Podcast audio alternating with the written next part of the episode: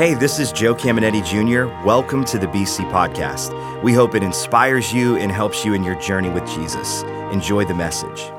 My name is Ryan. I get to serve as our youth pastor here. And you may have heard that this week has been a little bit turbulent for the Caminetti family, but we're very thankful that God has been really watching over Pastor Joe and is sending him toward a full recovery. But today, when one of Pastor Joe's closest friends, John Nuzzo, found out about everything that Pastor Joe was going through, he reshuffled everything in his schedule to be able to be here this weekend and preach to our church. And that's genuinely out of his love for Pastor Joe and love for Believers Church. Pastor John pastors in Victory, uh, Victory Family Church in uh, Cranberry Township in PA, and they have campuses in multiple places. And he's an incredible pastor, has an incredible heart. And yes, he has as many good stories of being Italian as Pastor Joe. You're going to love Pastor John. So without any further ado, can we give a Believers Church welcome at your campus to Pastor John Nuzzo? Thanks, Ryan. Love you, young. Hey, it is it's so wonderful to be with you. I absolutely love your pastor and his family and this church. Uh, all the, the campuses, TCI, uh, Boardman, uh, online. We love you guys so much. Uh, you know, Pastor Joe and I have been friends a really, really long time. Uh, I mean, you know, you think about this summer, it'll be 40 years since the church started. He and Pastor Gina being here for 40 years. Guys, isn't that that's just remarkable? Aren't you grateful for your pastors? Pastor Joe's on the board of our church. He's been such a blessing to me. He's uh, really he's a pastor's pastor. He's people look to him around the country. Uh, I've always said, and Michelle and I have said, you know, if I'm picking a pastor in my life, uh, Joe Caminetti's the guy I pick. And uh, you're so fortunate to, to have someone who's just stayed put. And of course, I had the chance to get to talk to him yesterday, and he's doing so well. And I know God's going to bring him to a full recovery. But I just wanted to come to be with you and just to be able to share with you this weekend and when, when we FaceTime sometimes and they're a little uncertain, it's good to have some old folks show up. And uh, no, I just wanted to be with you guys because I love your pastors so much and love this church so much. Now, of course, as you can tell, I'm not Swedish. Yeah, I'm, I'm Italian. So, uh, so Pastor Joe, you know, uh, I'm in Cranberry Township. There's a lot of uh, Medigan in, in, in Cranberry Township that means they're, they're, they're not ethnic. And so when I get to come to, to Warren, a lot of Italian folks here. And you have really good food here, just so you know. Yes, you do. Yes, so if you come to Cranberry, I apologize in advance.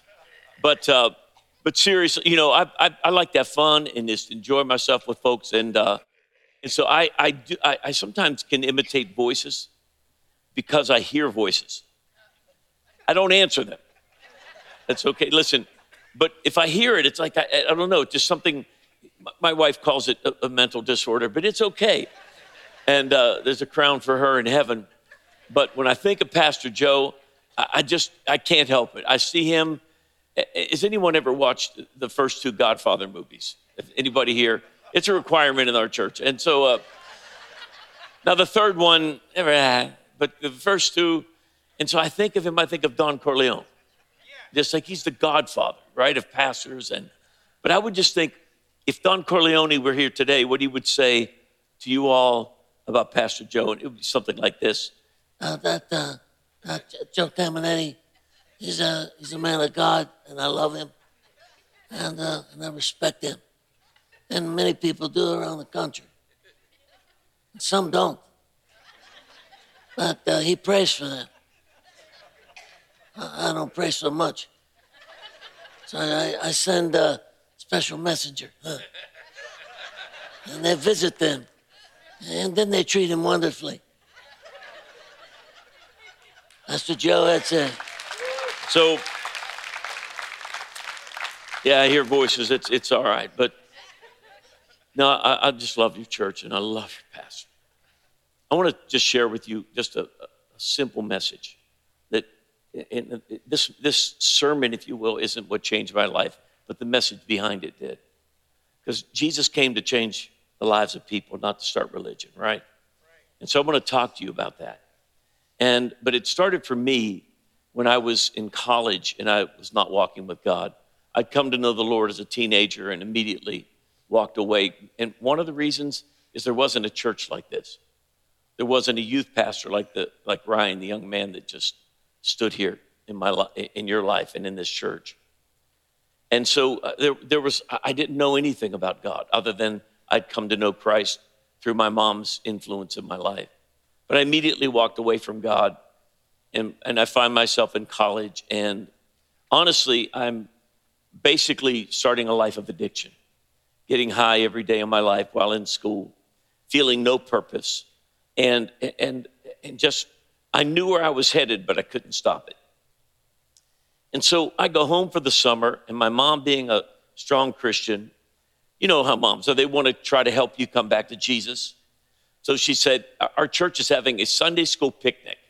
Would you like to go? And I thought, Yeah, just like I would like to be shot in my head.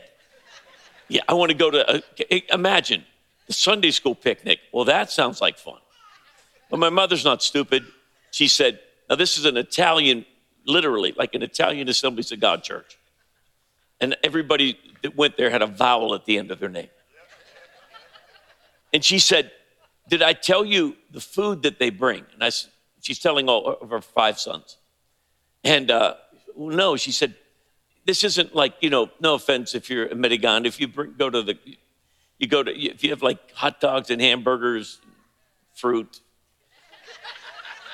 She said, No, no, no, they bring roasters full of, of, of braciole and, and cavatel and, and, and peppers and a sausage. And, and so my brothers and I are like, Oh, we'll go there. We're going to go, eat, and leave, right? So they did some kind of, to me, was a cheesy service. He's on guitar and uh, saying, so I don't know what he talked about. And so my mother wants me to meet him because she thinks, you know, he'll rescue you. And so I thought, I will cure her from ever doing this to me again. He introduced himself, you know, he was very polite. I said, listen, I used to be a Christian. And I, when I, and I told him every vile thing I was doing, and it was vile. And I said, and I'm not going to stop. I'm going to go back to college and I'm going to start all over again. But it's nice to meet you. So I'm thinking, you know, that I'm going to get the response that I would expect to get some kind of beat down. But he never changed his expression. Here's what he said to me He said, John, you just have no concept of how much God loves you, do you? I thought, is he out of his mind? Didn't he? Just, God doesn't love me. Did, I, I just told him everything I did, and I plan to go do it again. I'm thinking, this, what's wrong with you? And I could, he could see the look in my face, and I'm, so finally, I, I just said, did you hear me? He said, yeah. He said, um, gosh, I, I, you just have no concept of how much God loves you, do you? Then he shook my hand and he said, but it's so nice to meet you. He walked away. I thought, what's wrong with that dude? That was the weirdest thing I've ever seen. And now from that point forward, I can't get away from that one sentence. See, it isn't my effectiveness of speech that leads people to Jesus. It's people showing me who he is. And I went back to school and did exactly what I told him I would do. But every time I did, something inside me, those words, I would use these words today. Back then, I wouldn't use them today. They seemed to haunt me. They just wouldn't go away. In less than a year and a half after meeting that man at a picnic, I'm in a Bible school obeying the call of God in my life. But I want to talk to you about why that happened and how that man, God used him in a way. And actually, he's from the Youngstown area. Uh, uh, uh, by the way, last name Anzavino, so he's an Irish guy. And uh, but one interaction with someone who reflected Jesus changed my life. And I want to talk to you about that today. I want to, in fact, just talk to you about a simple message on the day that God ran. Because in my mind, when God's running, He's running either away from me, or if He is running to me, it's going to be a bad day. People have said years, I mean, through the years, man, God's trying to get even with me. And I think, listen, if God's getting even with you, there is no tomorrow. If he wants to get even, you don't, that's not like a, like a five year process. If God decides to harm you, there's, there's no recourse from that. But that's how I saw him. And so let me take you to a scripture in Luke 15, verse 1. Now, the tax collectors and notorious and especially wicked sinners were all coming near to Jesus to listen to him. And the Pharisees and the scribes kept muttering and indignantly complaining and said, This man accepts, receives, and welcomes preeminently wicked sinners, and then he has the gall to eat with them. Now, these are not just, these aren't modest sinners. These aren't amateur sinners. These are sinners that have a podcast. And something about Jesus is present that they're drawn to him. Something about Jesus that it's so clear that he cares for them and wants to be near them. That the religious crowd who were not right with God but just thought they were better than others, they could notice it and they said, What, what are you doing? You treat them like they matter to you.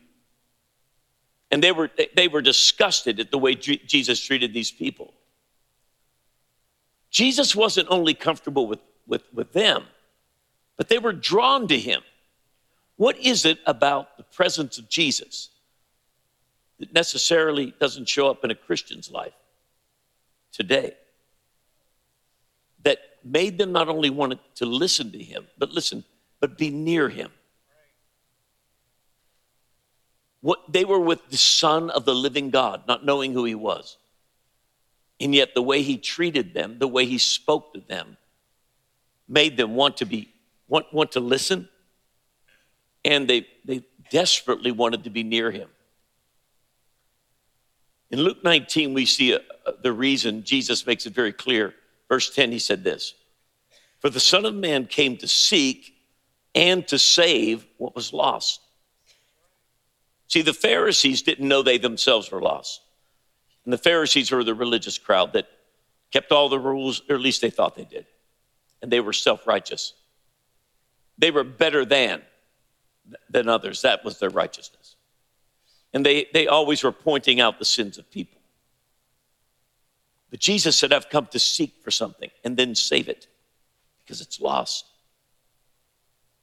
You never seek for something unless it holds value to you.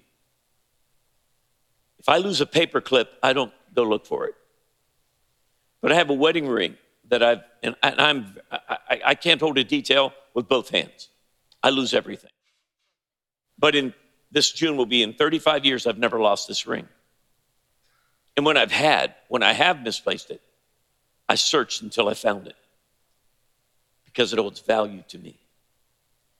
And what Jesus is saying to that crowd who questioned why he was invading the lives of people that they despised.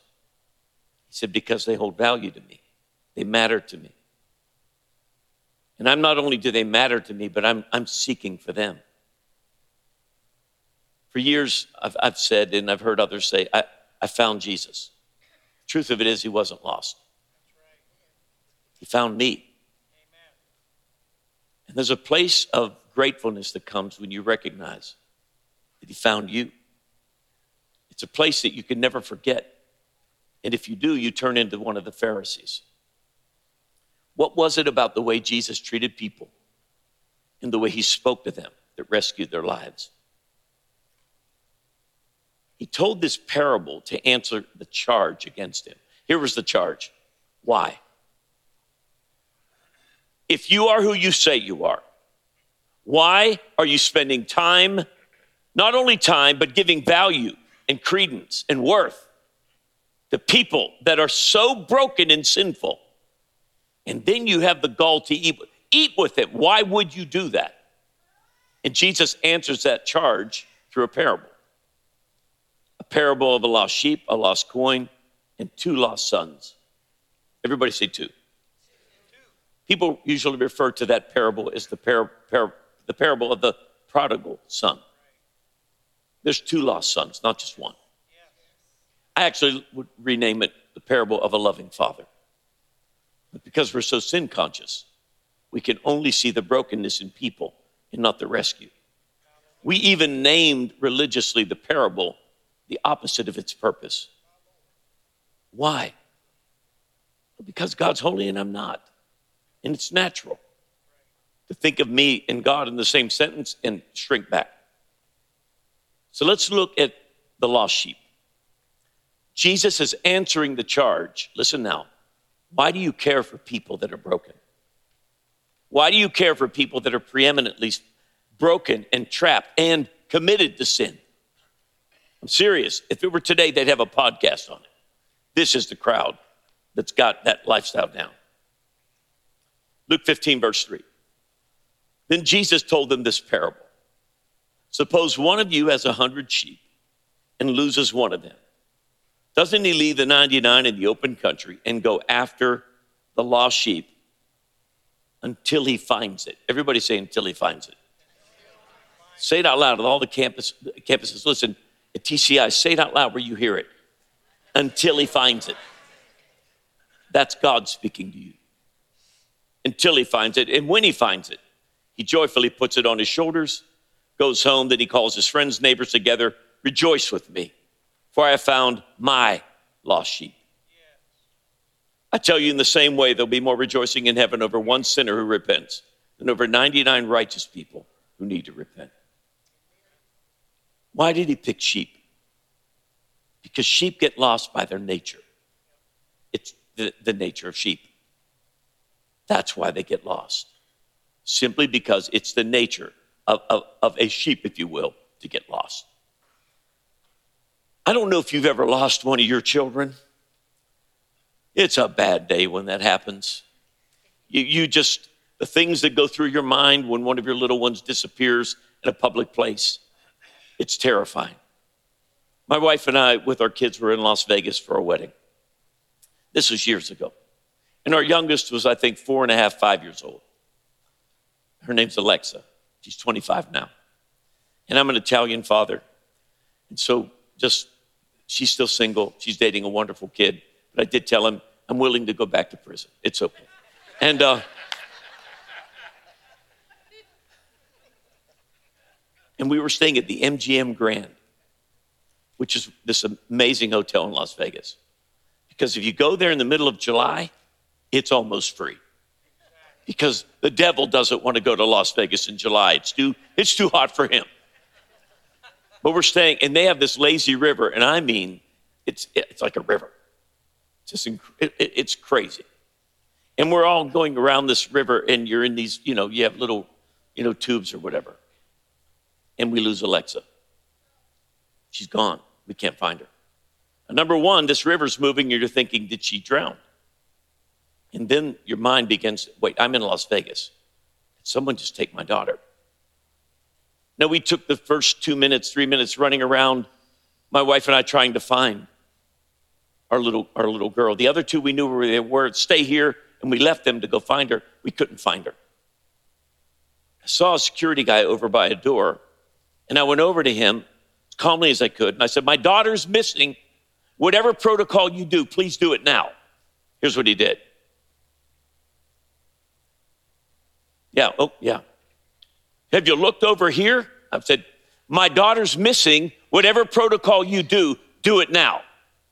Well, have you considered, and I'm not going to do it as loudly as I did because it might break something. I looked at him and I said, My daughter's missing.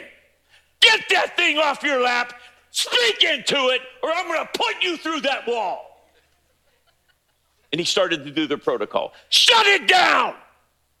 How do I know that? Because we do stuff with kids. Someone's missing, we shut it down. Shut it down. I don't care what you think. Well, you're out of your mind. You better believe I'm out of my mind. Help me find my daughter. She's lost. And Jim Bob got on, they started checking, and they shut it down.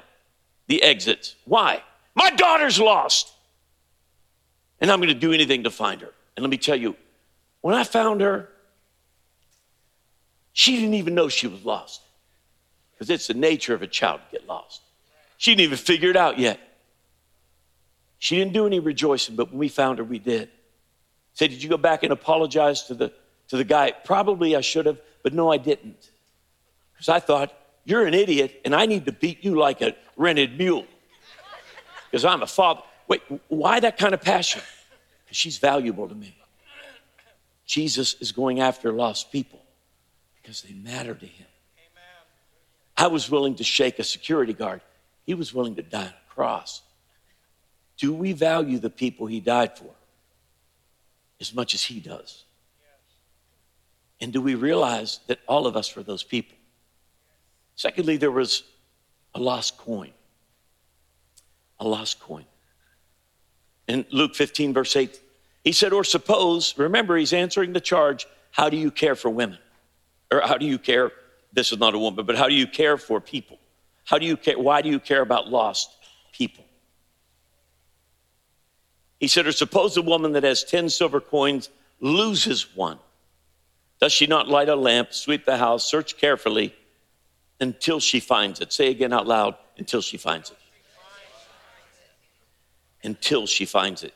And when she finds it, she calls her friends and neighbors together and says, Rejoice with me, for I found my lost coin. In the same way, I tell you, there's rejoicing in the presence of the angels of God over one sinner who repents. Coins get lost because of circumstances. A coin doesn't have a will of its own, if you will. It's just, it happens. And, and Jesus chose a sheep because it had value to a shepherd. He chose the coin because it had value to the woman. Coins get lost because of circumstances. People very often are broken and trapped in the stain of sin because of the circumstances of their life. I think of some of the things I've watched people go through as a pastor, and I hear of their childhoods, and I hear the details of it, and I, I wonder how they, they survived to even stay alive, let alone want to have a relationship with God. Because religion will have told them somehow God had a reason for all this misery, instead of that there was an enemy trying to kill them. One in seven people, and I'm about to say something, if it triggers you, please hear this. There's, an, there's another side to this. I didn't believe this statistic when I heard it many years ago, but it's, it, it might, it, it, it might be actually not going far enough. One in seven people that are adults today have experienced some form of sexual abuse, some form of it. One in seven. That means many people listening to you right now, I just brought up something that you've either God's helped you to deal with or you've buried. One in seven.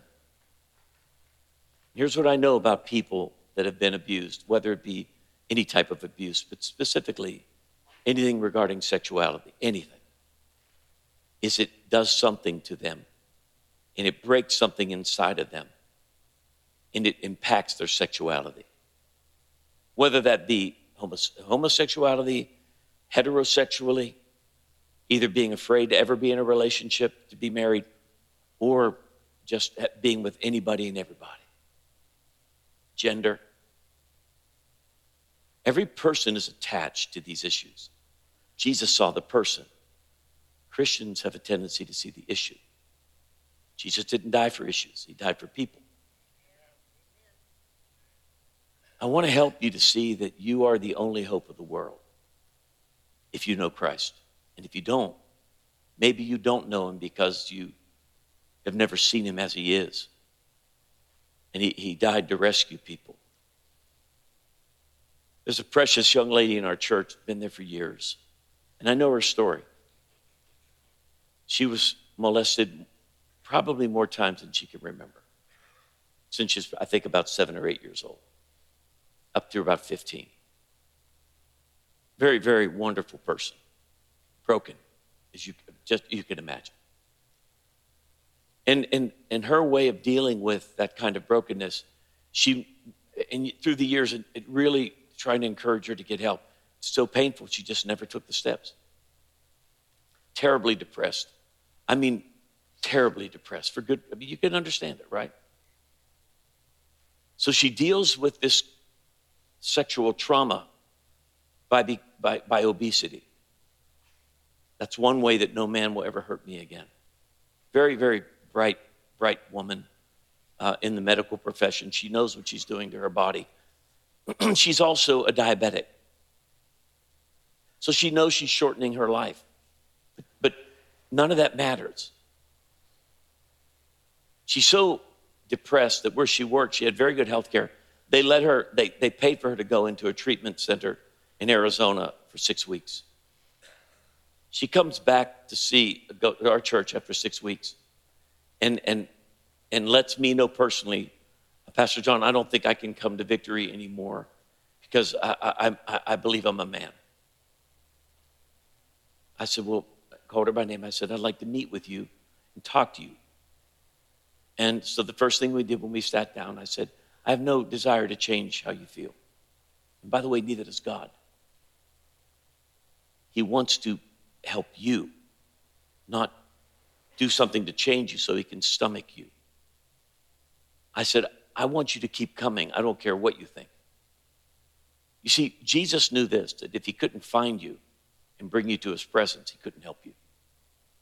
Her first response was, I have to leave. And she gave me a new name to call her. And I've known her for years, and I know her story. I said, Well, tell me what happened. Well, they told me that it's because that I really think I'm a man is why I'm this way. Now, their, gender dysphoria is real. I'm not minimizing that, okay? But you don't diagnose somebody in two weeks, even clinically, and put, put this woman on testosterone. For three weeks, she's been on testosterone. I said, Did you tell them about the abuse? Yes. Did you talk? Because we've had this conversation about the fact that you're trying to kill yourself with obesity and it's a shield for men.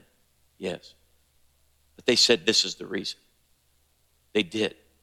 I said, Listen, I love you and I'm not going to lie to you, but whoever did that to you abused you further. Not that she may not have, I said, you, I don't know if you have that issue, but neither do they, not in two weeks. She said, So what should I do? I can't come here because, because she, was, she looked, she dressed like a guy. I said, You can come. She goes, Yeah, but what do people think? I said, You sit in the front row beside Michelle and I. She goes, But what will people think? I said, I, I don't care what they think. I'm not interested. What, what will, they, will they think you just affirmed this? I said, I don't care what they think. I care about you. And I know God can't help you if you're not around people that will love you. I said, just come. She said, but I'm, I'm going to dress like a guy. I said, you can wear a polka dotted hat. I don't care. So, what if somebody would have come to you and was offended? I would have said, I love you. Are you a Christian? Yes. I said, then find another church that, that doesn't care about broken people. Because I don't give a flip what you think until you care about that girl. Now, wh- why would you say that? Well, number one, I've been pastoring for 30 years and you could say stuff like that. If you're younger, you don't, you don't say that. But why, why would I be so bold? Because she matters to God. Now, I met with her, and I don't do a lot of counseling, and that, I don't even call it that, but about six times. And by the end of it, she came to me and she said, No, I've stopped taking this t- testosterone, not because of any reason other than it was messing her up. I won't use the word she used, but she said, I don't know how you men deal with this. It's turned me into a, um, she used a word that would allude to having sex all the time. I'll just leave it at that. I said, um, Listen, I don't want you to try to change how you feel. I want you to get help. And if you have to deal with this issue, God can help you through that issue. You don't, that's, but we both know that's not the real issue of your life. So why don't you and, and try to encourage? And she still hasn't fully gotten help. She's not transitioning, not because she's better, because it just wasn't the right option to make the pain go away. So, so what do you do with her? What would Jesus have done with her? The same thing he did to them. He found them and said, Stay beside me. Because he will make people whole of whatever brokenness they have, sexual and otherwise not to change them so he could stomach them, but to make them whole because he loves them. That day when I was with Bill Anzavino at a picnic that I didn't want to be at, I'm so glad that I met a man that cared about me and not the horrors I just told him. The third one was this the lost sons, plural. the lost sons, and that's plural. The first, you see, the coin, of course, you're, you're lost by nature. The, no, I'm sorry, the sheep by nature, the coin by circumstance. But the lost sons, they did it by choice. What I'm trying, Jesus is saying to these religious, self righteous people is that they're this way by their nature. They're this way because of their circumstances. And some of them have even chosen it. But I want you to see my view of how I think of them, no matter how they got here. A very familiar passage of scripture. I'll just read it to you. Because some may know it, some may not. In Luke 11, Luke 15, verse 11, this is the third thing that Jesus was answering the charge of why do you care for people that are so broken and so sinful and committed to their sin. Jesus continued, There was a man who had two sons. Say it out loud two sons. Notice it's focused on two boys. The younger one said to his father, Father, give me my share of the estate. So he, defi- he divided his property between them. Say it out loud, them. So they both got their, their, their inheritance, correct? Yep. Two people have been given a full inheritance. Not long after that, the younger son got together all that he had and he set off for a distant country to get away from God. The father represents God. And there he squandered his wealth in wild living. When Jesus mentions his behavior, he's very vague.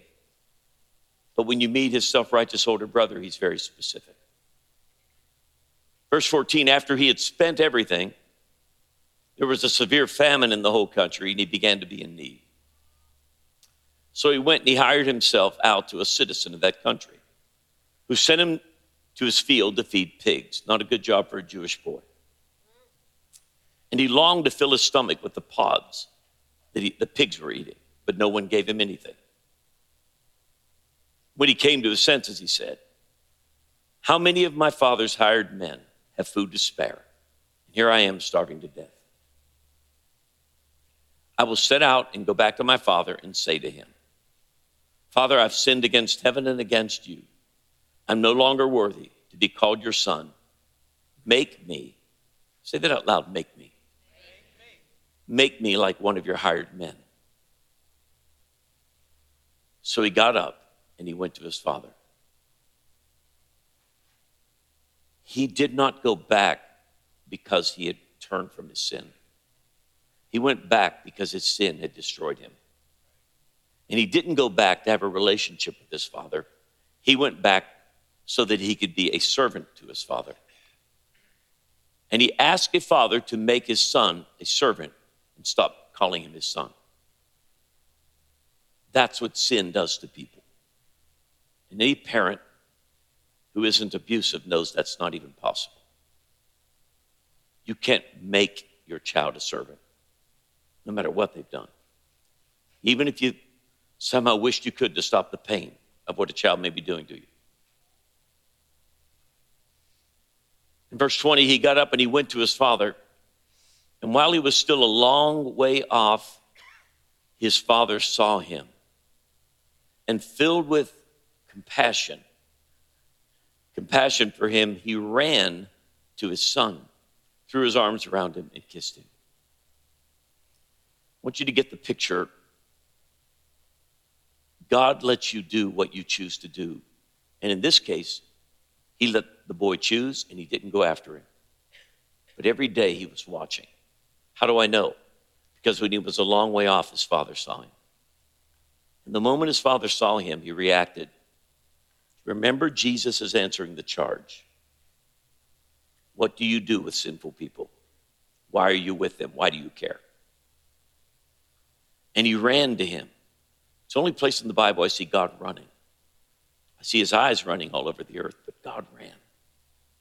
And look, he didn't run toward the, the, the perfectly righteous person, there were none. but he ran to someone who had broken his heart. The son said to him, Father, I've sinned against heaven and against you.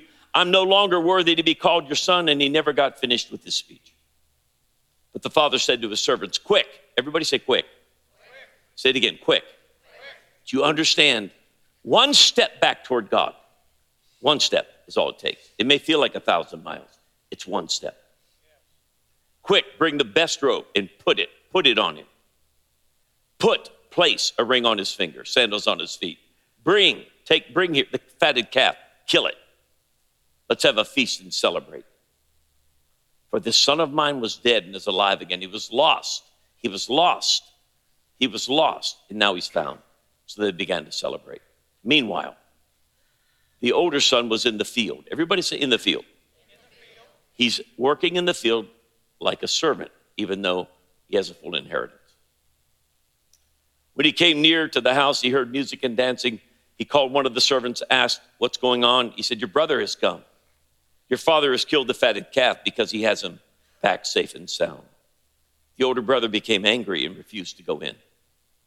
So his father went out and pleaded with him. But he answered his father, Look, all these years I have been slaving for you. He's talking to the Pharisees who think they've earned the favor of God. All of these years I've been slaving for you, and I have never disobeyed your orders. That's how the Pharisees acted. Yet you never gave me. Yet you never, I thought he just was given a full inheritance. Yet you never gave me even a young goat so I could celebrate with my friends. But when this son of yours, who has squandered your property with prostitutes, comes home, Jesus defined it as wild living. The brother knew the sins. Careful of the sins you mark in others. Self righteousness is deadly. You cannot rescue people from a position of self righteousness because if you do, you have to be the Savior because you're the righteous one. All of us are lost. All of us, all of us are lost, including this older brother who was deceived. And listen to what the father said in verse 31. He said, My son, you are always with me. Everything I have is yours. We had to celebrate and be glad because, listen, this brother of yours was dead and is alive again, was lost and is found. He started by saying, This son of mine. The brother said, This son of, the father said, This son of mine. The brother said, This son of yours. And he said, The father said, No, this brother of yours. What I'm hoping to help you see is how God rescues human beings from the depths of brokenness of sin. Whether it's by your nature, whether it's like a sheep, circumstances of life may have brought you where you are. You're sitting at TCI today, and, and I guarantee you it's a little of both of those. Maybe it's a lot of the third for all of us. We just made some really bad choices. I was the one that chose to go. I went to someone who represented God, at least in my mind, and I buried that man. And all he could do was, was reach out and tell me who God was, not who I I knew I was messed up. You know, I don't need a Christian to tell me I'm messed up. I knew that all on my own. And you had two messed up boys who both thought they could earn their father's love and favor and they were trying to earn something that they could never earn, it was already theirs. Nothing that I said to you today is about God winking at wrongdoing and saying it's no big deal, just the opposite. It's God loving me enough to rescue me in the middle of it so he can set me free from it, not so that I can please him by not offending him, but I could be rescued and made whole because he loves me just like any decent parent would do. And I want to pray for you today, right where you're at. Whether if you're if, if you're at the Boardman location or at TCI or online or here in this campus, I want to pray for you. I want to give you the opportunity to come to the one who gave his life for you. Maybe you, you, you think, well, you know, I, I, get, I, I, I think I'm a Christian. I go to church. I've, I was, I was baptized as a baby. I've been confirmed. I've had sacraments of my church. That's wonderful. That's, that's sacred. It can be blessing to you, but it won't make you a Christian. No church, no sacrament of any church can make you right with God, including this one, including the one I pastor. But if you died today and stood before a holy God, what gives you the confidence that you would go into heaven? If that answer starts with, I did this, you'll be found wanting. There are only two ways to die in life in your sin, where you pay for it yourself eternally, or redeemed from your sin, having received the one who paid the debt for you. Jesus came from heaven to earth to seek for you, to receive you into his life, to rescue you from a stain of sin that you could never clear yourself. A holy and a righteous God judged me guilty because he's righteous. And that judgment separated me forever because of my sin. But God so loved me that he came and took a human body, born of a virgin, and he hung on a cross for one purpose so that the wrath of God and the penalty of sin due me could fall to himself. God judged me guilty, and then he came and poured the wrath and punishment due me on himself. And then Jesus died in our place. he was buried in my place. Then he rose from the dead and he offers you eternal life. So, my question for you today what will you do with Jesus? Whether you've never given your life to Jesus or you're far from God, I want to give you the opportunity to pray with me today